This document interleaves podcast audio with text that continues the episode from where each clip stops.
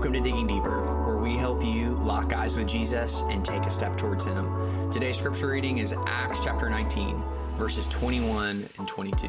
God's word says this Now, after these events, Paul purposed in the Spirit to pass through Macedonia and Achaia and go to Jerusalem, saying, After I have been there, I must also see Rome. And having sent into Macedonia two of his helpers, Timothy and Erastus, he himself stayed in Asia for a while. This passage really sets the tone for the remainder of the book of Acts as Paul is making his way to the center of Rome via Jerusalem, carrying with him the good news about Jesus and his resurrected life. Now, there's a couple words in this passage that I really want us to highlight today. Um, and it's in verse 21 when it says that Paul was purposed in the Spirit. That Paul was not just going to Macedonia and Achaia for by happenstance or just raw out of his raw instincts, but instead he goes to these places purposed in the Spirit.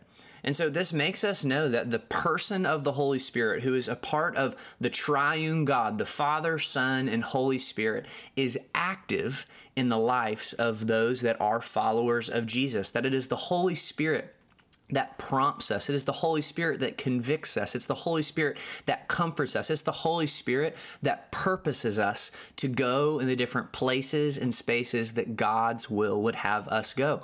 And so the question would become when was the last time that you were purposed by the Holy Spirit? to go somewhere or to do something or to say something? Is there a sensitivity in your heart to what the Spirit is maybe leading you to do? And do we have the courage to say yes? Paul here has purposed in the Holy Spirit, or other translations may say resolved in the Spirit to pass through these places to continue to see the message of Jesus grow.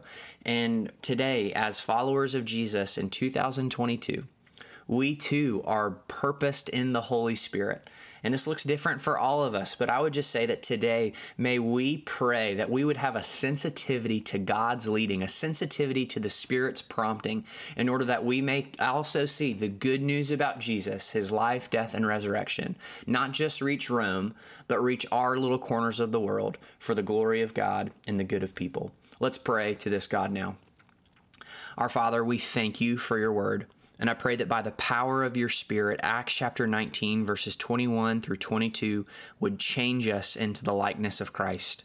And Lord, we thank you that your spirit is alive and active, that you have not left us here alone, but you have deposited your Holy Spirit in our lives um, to purpose us, to prompt us, to convict us, to comfort us. And so, Lord, we pray today for sensitive hearts, God, for for for sensitive souls that would, um, Lord, that would respond in obedience to your prompting. So help us today to be obedient. Help us today to hear the Spirit. And we pray this in the name of the Father, the Son, and in the Holy Spirit. Amen.